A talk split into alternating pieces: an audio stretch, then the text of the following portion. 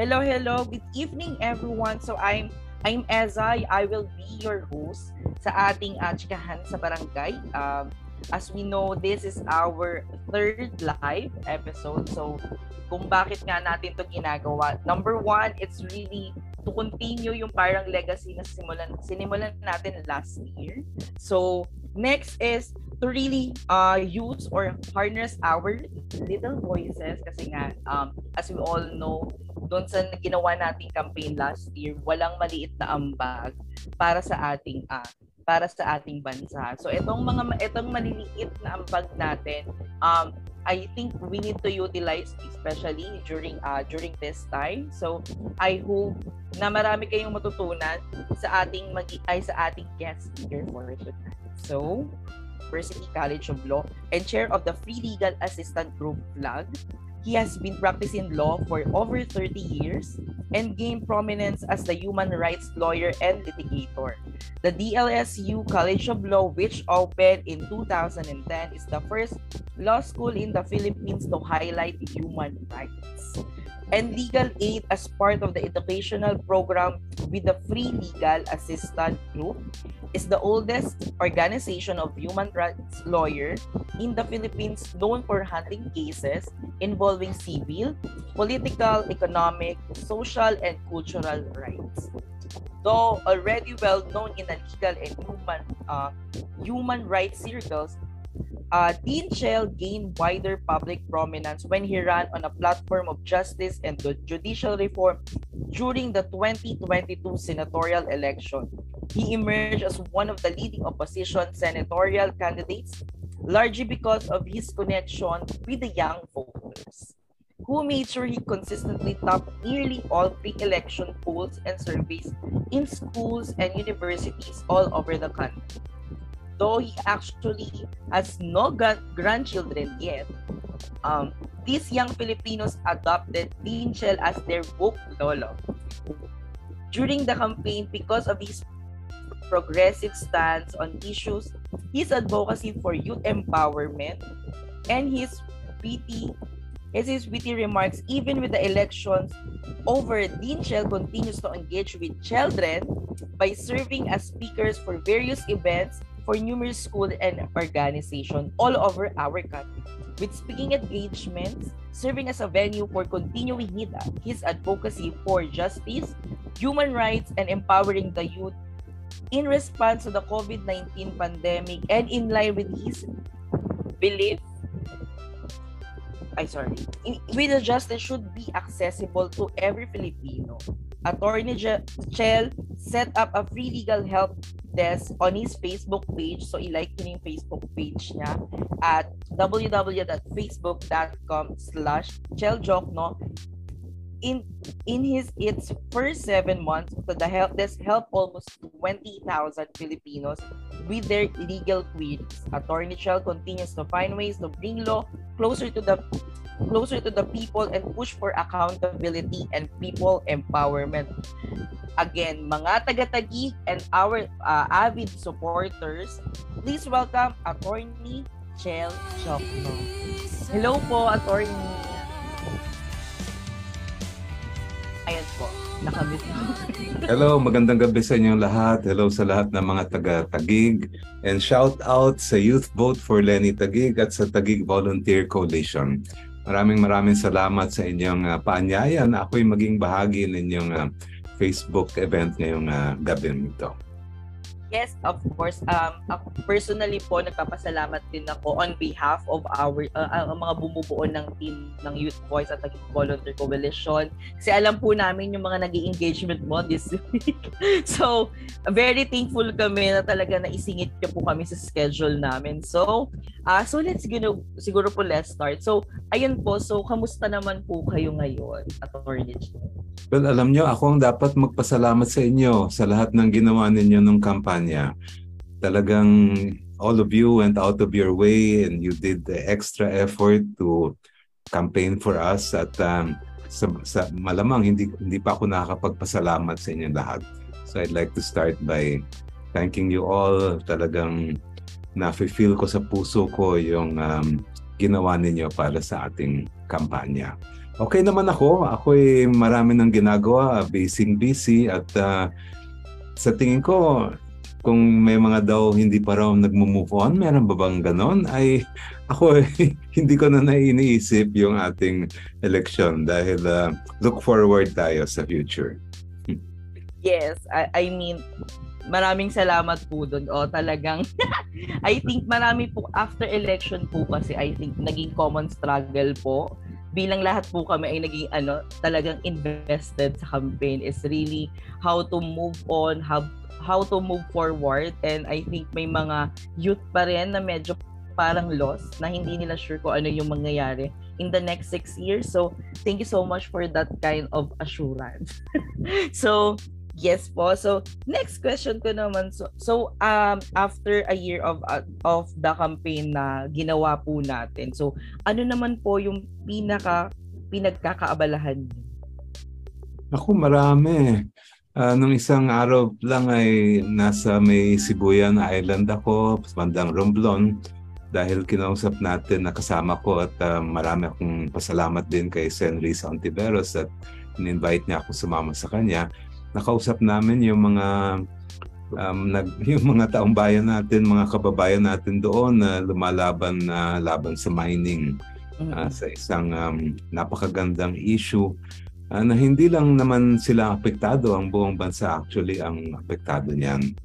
Nakausap natin yung mga nagbabarikada doon dahil um, for no reason except na talagang mahal na mahal nila yung ating kalikasan at ayaw nilang masira yung kanilang napakagandang uh, island.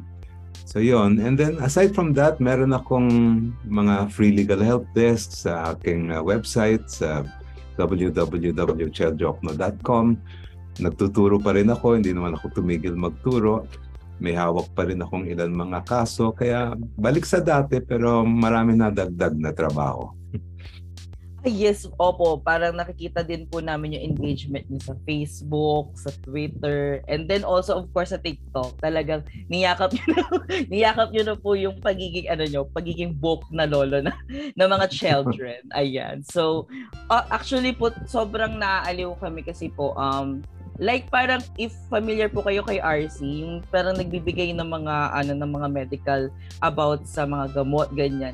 Very parang dinalaw niyo po kami sa ganong era na parang be, ano talaga po bagets ganyan na ano na very ano talaga na progressive na lolo na talagang inilalapit niyo po yung legal advices sa amin. Kasi bilang kami, for example, kagaya po nung huli niyo pong content na about doon sa pag-video ng ano ng mga kunyari may incident na nangyari or may may possible na human rights violation na magawa sa amin bilang alam natin na medyo parang medyo yung hate ngayon ay medyo apparent sa ating society. So, very helpful po yung ganun na hindi rin parang mas ma- malaman namin kung ano ba yung mga pre- uh, repercussions o yung mga pwedeng mangyari sa amin sa ano sa lansangan. Ayan. Ay, salamat. Al- alam niyo, mission ko yan ngayon eh, kasi na-realize ko na ang daming hindi nakakaalam kung ano yung nasa batas natin. Kumbaga parang sa atin,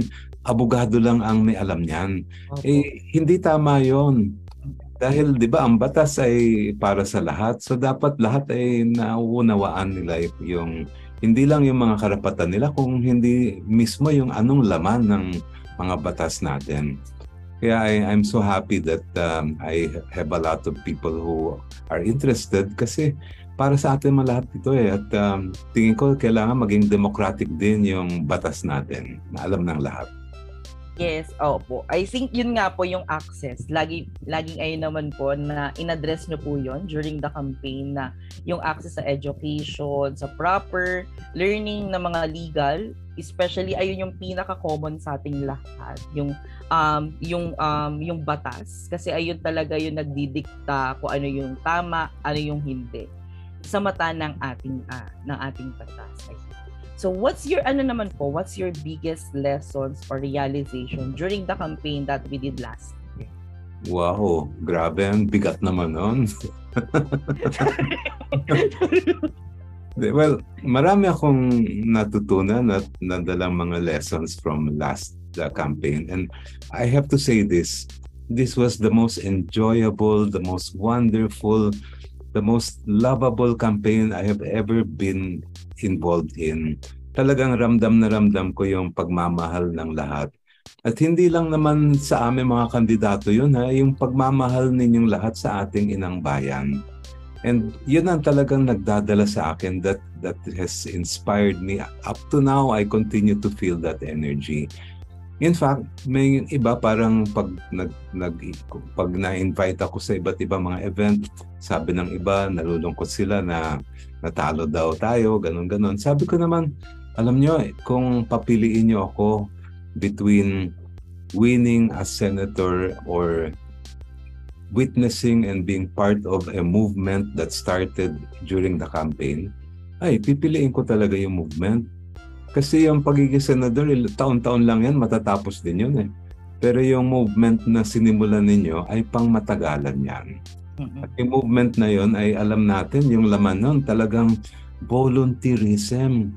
Yung laman nun, yung creative energy ninyo at pinaka yung laman nun ay pagmamahal pagmamahal sa isa't isa, pagmamahal sa bayan natin. And you can, hindi mapapalitan yon, hindi matatawaran yon.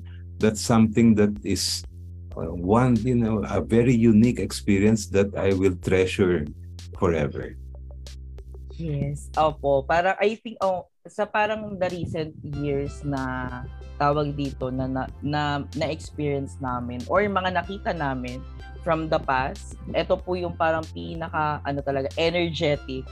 I think ayun din po kasi kasi ma- alam natin na majority talaga ng ano tawag dito na nang nag, naging nating supporters is from the youth sector na doon naman po talaga kayo um kagaya ng binasa ko kanina doon po talaga nag um ayun yung parang pinaka uh, bumuhat ng election so talaga I think that's why ganun kasaya, ka-energetic, festive yung naging ano natin. So, kaya I think din, kaya parang mal, mm, ganun din kabigat naman yung naging ano, naging epekto ng campaign na yun uh, ay uh, yung after election na yun sa ating sa aming sa amin kasi nga bilang um it's it's either we're so young to to accept that kind of defeat na alam natin na, na napakabigat Then yung iba naman mature enough na to comfort others. So parang ayun po yung naging ano namin, yung naging um naging um, experience or yung mga ginawa naming ano, ginawa naming steps just to ano, just to ease the pain. Ganyan, ganyan po. So ayun naman po. So ay sige po. Alam mo yung 'di ba sabi nga nila eh, yung love and loss are always come together. At uh, mas lumalalim pa nga yung pag-ibig natin pag nararamdaman din natin yung sakit, di ba? Yes. And I think that applies as well to love of country. Kaya it, tingin ko kasama sa journey natin yan eh na nangyari nga yan pero mas lalalim at mas titibay pa yung ating pagmamahal sa ating inang bayan. Yes, totoo po yan. Ayan. So, sana nabuhayan yung mga nakikinig dyan, yung mga nanonood. Ayan. So, what's your future plan naman po? Wow. Well, to continue... Job interview pala to. Wala naman pinagkaiba dun sa dati. I want to continue serving our country in whatever way I can. Uh, right now, in the private sector, yun nga, marami ko mga ginagawa hindi lang bilang abogado na pagmamahawak ng kaso, kundi yung yung pagdadala um, ng batas sa lahat ng mga Pilipino na maintindihan nila yung nasa batas at yung mga karapatan nila. My my mission in life sa tingin ko ay talagang nandoon na eh. And I just want to continue what I'm doing, whether it will be in the public sector or private sector, public servant man o private uh, person man ako, yun pa rin ang gagawin ko. Yes. Um, I think uh, maganda po ano, maganda nga po yun na parang ay again na assurance sa na parang um, and also justification yung mga naging decision namin last year na um, we really um, invested our time, effort, energy sa mga tamang kandidato. So, maraming maraming salamat po. Oh, thank that. you, thank you. so, ito naman po yung, um, this is uh, my last question dito sa aking, uh, ito yung mga prepared questions. So, what's your message naman po to all the youth or the people that will watch or listen this po? Well, unang-una talagang lubos ako nagpapasalamat sa inyong lahat. At uh, nais kong malaman ninyo na dapat tuloy ang laban. Maganda yung nasimulan natin ng kampanya. And that yan ay hindi pa tapos ang laban na yan. Marami pa tayong dapat gagawin para para umunlad ang Pilipinas at para umangat naman ang buhay ng lahat. Ako, determinado ako na talagang maging totoo yan And I hope that uh, you will join me and I will join you in this journey together to really build a Philippines that we can be super proud of. Alam nyo, yung, yung na-feel kong energy ng campaign, campaign, alam ko nandiyan pa rin yan sa, sa kalooban ninyo. At um, I cannot wait to continue this journey. Tuloy-tuloy ang, ang aking uh, pag-iikot dahil ang dami kong mga invitasyon sa iba't ibang mga youth organizations, sa iba't ibang mga student uh, groups, sa uh, eskwelahan, uh, iba't ibang mga grupo. At uh, in fact, if you kung kung pwede lang tayo mag face to face, nako inintay ko lang ang invite ninyo and we can always arrange something because I tingin ko kailangan na kailangan natin na magkita ulit ng uh, personal. Now, in so far as our country is concerned, I, I hope na huwag tayong mawala ng pag-asa. Ano man ang sitwasyon, ano man ang nangyayari sa ating pamahalaan, mas minsan, uh, I'm sure, napafrustrate tayo, nagagalit tayo. Eh, just remember yung ating theme ng campaign na kahit gaanong kadilim ang ating uh, paligiran ay may liwanag pa rin at lahat tayo ay maaring maging liwanag sa dilim. isang ano, isang buntong hinika. I mean, thank you so much po for uh, for that. And then we'll see po kung paano yung arrangement ng ano ng pagdalaw niyo po sa amin kasi po bilang yung ano po namin yung volunteer center po namin ay binalik na namin sa dating may-ari no ano. So wala po kami talagang parang um, permanent na na, na lugar dito po sa Taguig pero we will do kakausapin po namin ang maaming mga veterans. Or ang aming mga, sen- mga, mga seniors namin na if ever na ano. Kasi po talaga talag nilook forward po namin yung supposedly na pagsama niyo po sa amin last year. But I know na mas kinailangan po kayo doon sa malalaking or sa mga ano sa mga lugar na kailangan po talaga nating mapuntahan. So oh, naintindihan naman po namin yon and I think yung mga youth naman din po ay understanding for that um ayan kaya po talaga pinush namin tong ano pinush namin tong live stream na to so ayan po so may mga questions po tayo uh, attorney Chair so wait lang po ayan ay message po muna yung mga message po sa inyo basahin natin yan so from from Rachel. Proud children po here. Ito. Ito naman po si Mika De Jesus. Siya po yung isa sa mga coordinator po ng ano ng Tagi uh, sa mga children. Ayan. Hello, hello, hello daw children. po. Ako, I love you all. ayan.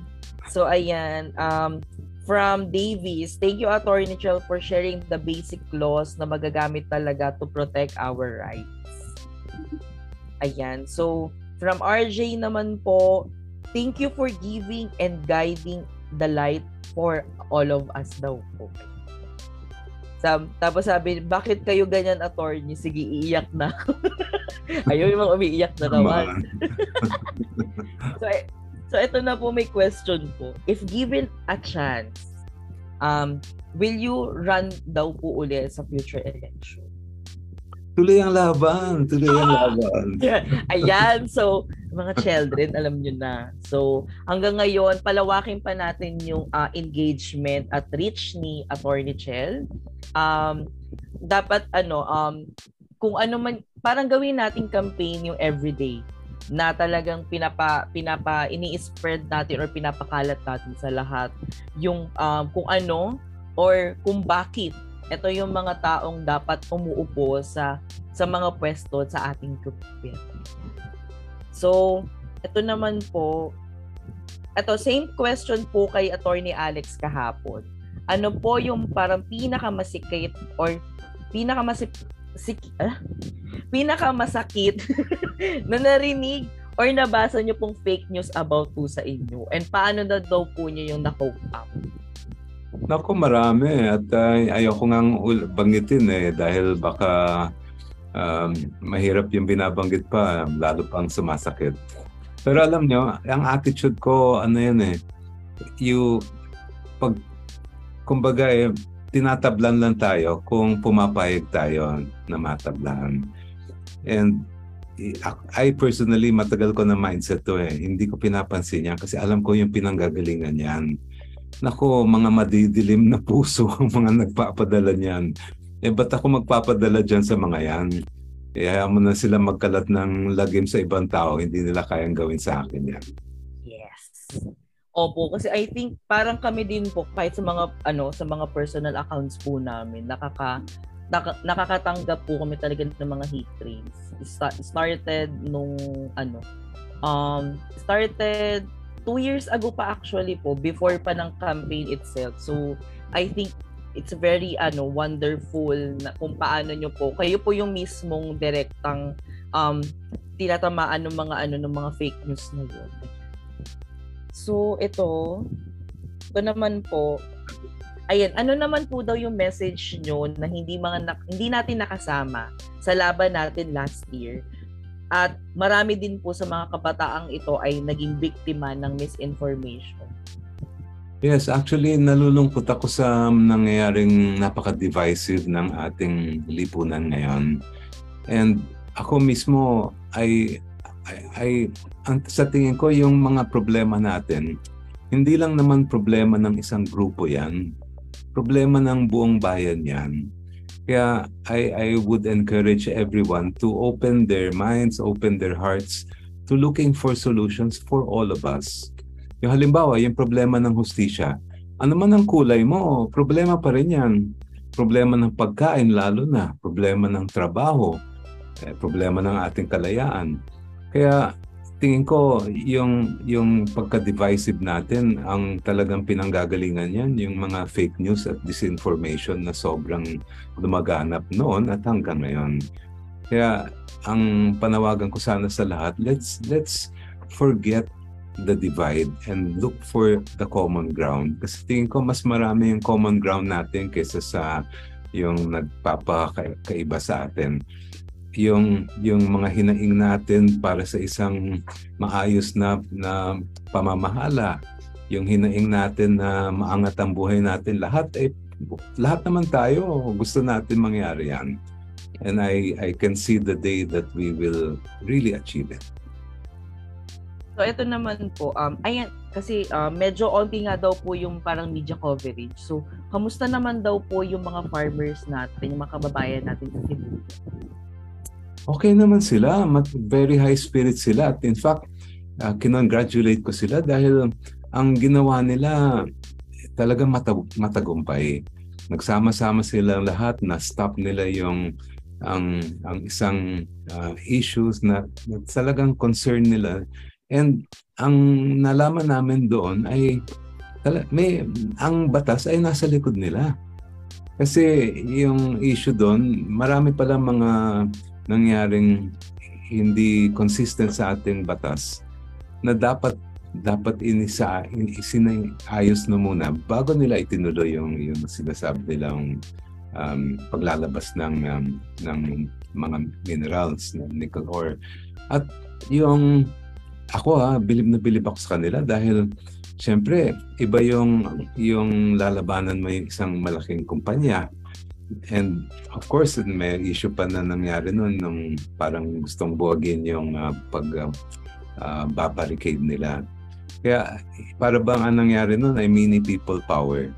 And uh, doon ko ulit na feel na yung puwersa ng magkakasamang Pilipino napakalakas. hindi talaga kayang um, isanib ng kung sino-sino man. Yes. Uh, thank you so much po for that.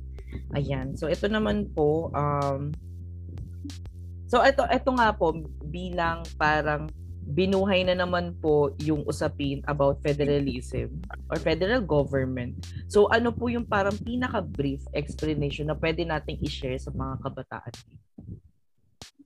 Well, unang-una, ang tingin ang unang tanong siguro natin diyan ay pag nag uh, pag ginawa ba natin 'yan, pag nag-federalize ba tayo ay mare-resolve ba yung mga problema ng bayan? Yung mm. problema ng trabaho, problema ng pagkain.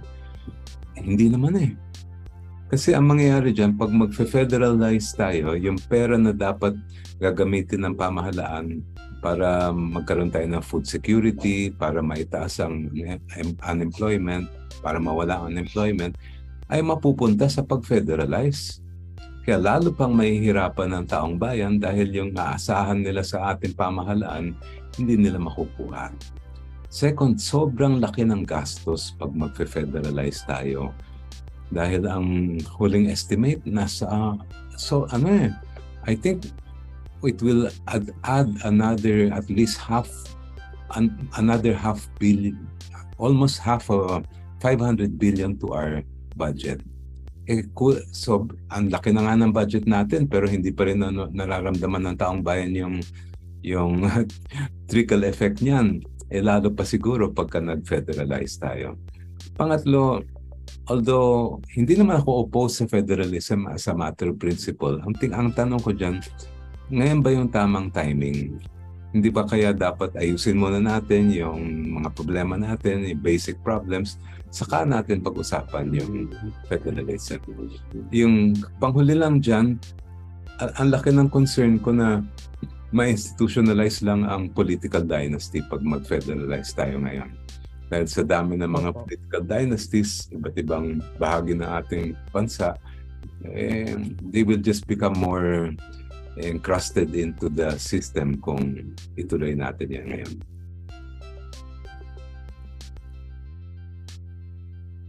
Opo, parang kagaya po nung sinabi ni Attorney Alex kahapon na parang 90% po ng ng Congress uh, ng Congress ngayon and ng, at ng Senate ay galing sa political dynasty. So parang hindi right timing for them to uh, to legalize it. Pero yung ano yung yung talagang talo doon is tayo pa ring taong bayan. So ayun po. Um ito naman po ayan so bilang ano mag-anniversary na rin po yung people power at um at chairman po kayo ng bantayog ng mga bayani foundation ano po yung mga program ng foundation sa darating daw po na people power anniversary Marami kami mga events at uh, ina, yan, naka-announce na yan sa ating website. Ay ang ako uh, recently nag uh, nakapag-meeting kami, nag-planning kami for the, this coming years at uh, marami kaming mga gustong gawin. Sana suportahan natin lahat ang bantayog ng mga bayani kasi malaking um, tulong 'yan na hindi natin kakalimutan at hindi kakalimutan ng bayan yung mga nangyari ng diktadorya, yung pang-aabuso, yung pagkawala ng ating kalayaan at uh, mga karapatan. And I we will be making some announcements in the coming days about the events that we'll be holding this uh, February. Yes, ire-repost po namin sa mga pages namin pag ano, pag nakita na po natin. So, ayan, thank you for for that. Tapos, ako naman po, personal question to. Bilang, bilang naglalaban na naman po yung church and state in ano po sa pag um, sa pagpo-proceed or pag, pag pag-uusap about sa SOGE equality bill. So parang ano naman po yung maa-advise mo sa aming mga ano po, mga tawag dito mga advocates? Kasi nga parang it's 23 years na po nawala na po yung mga unang um, nawala na po sa government yung mga unang nag-file. Si si, si former senator Miriam Defensor Santiago ay wala na sa atin. Pero yung SOGI Equality Bill or yung SOGI Bill po ay wala pa din. So ano po yung para pinaka message mo po sa amin? Na nawawala talaga ng pag-asa right at this moment? Well, ako rin nalungkot nung na narinig ko yung balita nga. Kasi tingin ko pine-play up nila masyado yung supposed conflict between church and state dyan, wala naman ako nakikitang conflict kasi ang purpose lang naman ng SOGI bill ay magkaroon ng mawala ang discrimination. It's a law that pag maging batas yan, ay anti-discrimination yan. At uh, kahit sino ka pa naman, and kung ano man ang ating paniniwala o pananampalataya ay uh, sino may gusto ng diskriminasyon? Especially when it comes to issues of gender. Kasi kitang reality yan eh. Kitang-kita naman natin nagka, talaga nagkakaroon ng discrimination. So why not have a law that will protect and uh, prevent that kind of discrimination? Kumbaga, ang ang ating LGBTQIA+ community ay vulnerable sila sa discrimination. And there are many laws that protect the vulnerable. So why not open that umbrella and, and give them the same kind of protection that we have given to other sectors? Yun, yun, tingin ko yun yung talagang sana i-push natin lahat eh. Yes, opo, talagang ano po, parang ramdam na ramdam po namin yung frustration ni Senator Risa at ni yes. Congresswoman Geraldine during uh, nung araw na yon bilang sabay sabay silang um binuksan sa plenary. So parang very heart heart ano heartbroken kaming lahat doon sa community. So maraming salamat po at firm pa rin po kayo doon sa support doon. Um, ayan. So ito naman po ito naman po, medyo light question. so, ano naman daw po message nyo sa mga kabataang broken-hearted? Tapos wala po date sa Feb 14. kayo rin, uh, huwag kayong mawala ng pag-asa. At uh, kung meron kayong mga, kung meron nag-break sa heart ninyo, eh yun ang dapat magkaroon tayo ng move on, di ba? Kaysa sa, sa mga ibang bagay darating at darating yan. Ang feeling ko nga, ako, ah, dati rin naman akong kabataan, ano, at uh, marami rin akong mga issues sa, sa love life noon.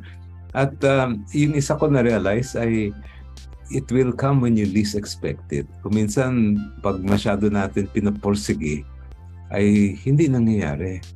Pero pag hindi na natin hinahanap na kung doon natin na mararamdaman yan. And that's when it will come. So, just uh, chill ka lang. Chill lang kayo. Ah, yeah. chill ka lang.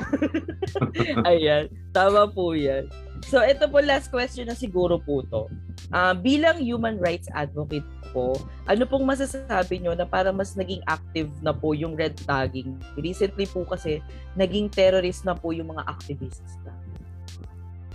Alam nyo, yung red tagging na yan, matagal na nilang ginagamit yan.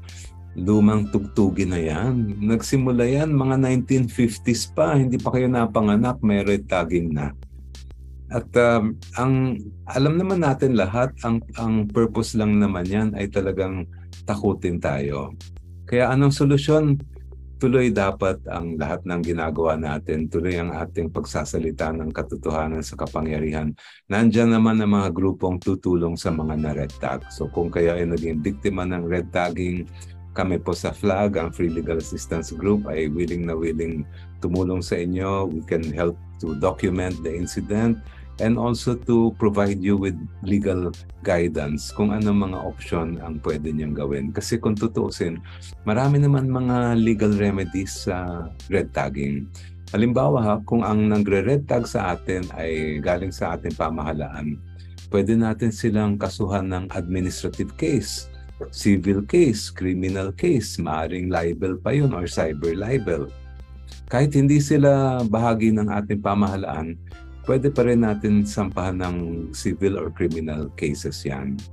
Um, aside from that, dapat ma-document natin yan at mai-report din sa ating Commission on Human Rights at pati sa United Nations dahil marami tayong mga um, obligasyon sa ilalim ng International Human Rights Law na ang ating pamahalaan ay required na irespeto ang ating rights, especially yung ating right to life, ang ating right to dignity, na yun ang talagang nagiging biktima ng red tagging. Ayan. So, thank you for uh, this wonderful na, na talk natin or ng session, alam ko um, na marami po kayong ginagawa ngayon. So it's really a big um, tawag dito po na na opportunity para sa amin po. So, thank you so much. Ay, eto po, sorry. Nag-thank you na ako pero may magandang tanong po kasi pumasok. so, ito last na po talaga to. So, ano pong comment nyo sa paggalaw ng kaso ng, ay, ng, ng kaso ni former uh, President Duterte sa ICC po? Well, nasa step 3 na tayo sa ICC. Ang step 1 dyan ay yung pag-conduct ng preliminary examination by the Office of the Prosecutor. Natapos na tayo dyan. Ang step 2, yung pag-approve um, ng pretrial court, yung chamber ng ICC sa formal investigation. Nangyari na rin yan last year. Yun lang, naantala lang siya kasi nag-request ang Philippine government na wag muna daw ituloy yung pag-iimbestiga. Pero recently nga, naglabas na ng order ang ICC na tuloy ang investigation. At ngayon, nasa nasa stage na tayo na kung sa tingin ng ng prosecutor doon sapat na ang ebidensya, pwede na siyang mag-request na mag-issue ng warrant of arrest o summons ang International Criminal Court doon sa mga nagkasala, yung mga nasa likod ng mga EJK doon sa war on drugs. So, malalaman natin siguro within the next few months or in the coming year kung ano ang next step na gagawin at sino uh, ang tutukuyin ng ating uh, prosecutor doon sa ICC pagdating sa issue ng warrant of arrest. And pag matuloy naman yon ang susunod na mangyayari, ay magkakaroon na dapat ng trial pero depende kung ma, maka, kung maaresto yung mismong mga subject ng warrant of arrest. Ayan. So thank you so much po talaga ito. Thank you so much po again sa sa pag-guest dito sa aming mumunting um, parang talk show.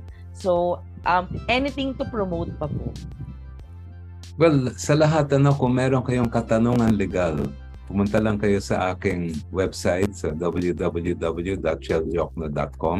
Inayos na namin yan so that kung may tanong kayo, ilalag, i-enter nyo lang at kung nasagot na namin yan kasi marami nang, na kami natanggap ng mga questions noon. Naggumawa na kami ng data bank ng answers. Lalabas na agad yung sagot. At oh. naman sa mga ano, eh, i-monitor nyo lang yung mga social media accounts ko dahil kuminsan na nagagawi ako kung saan saan.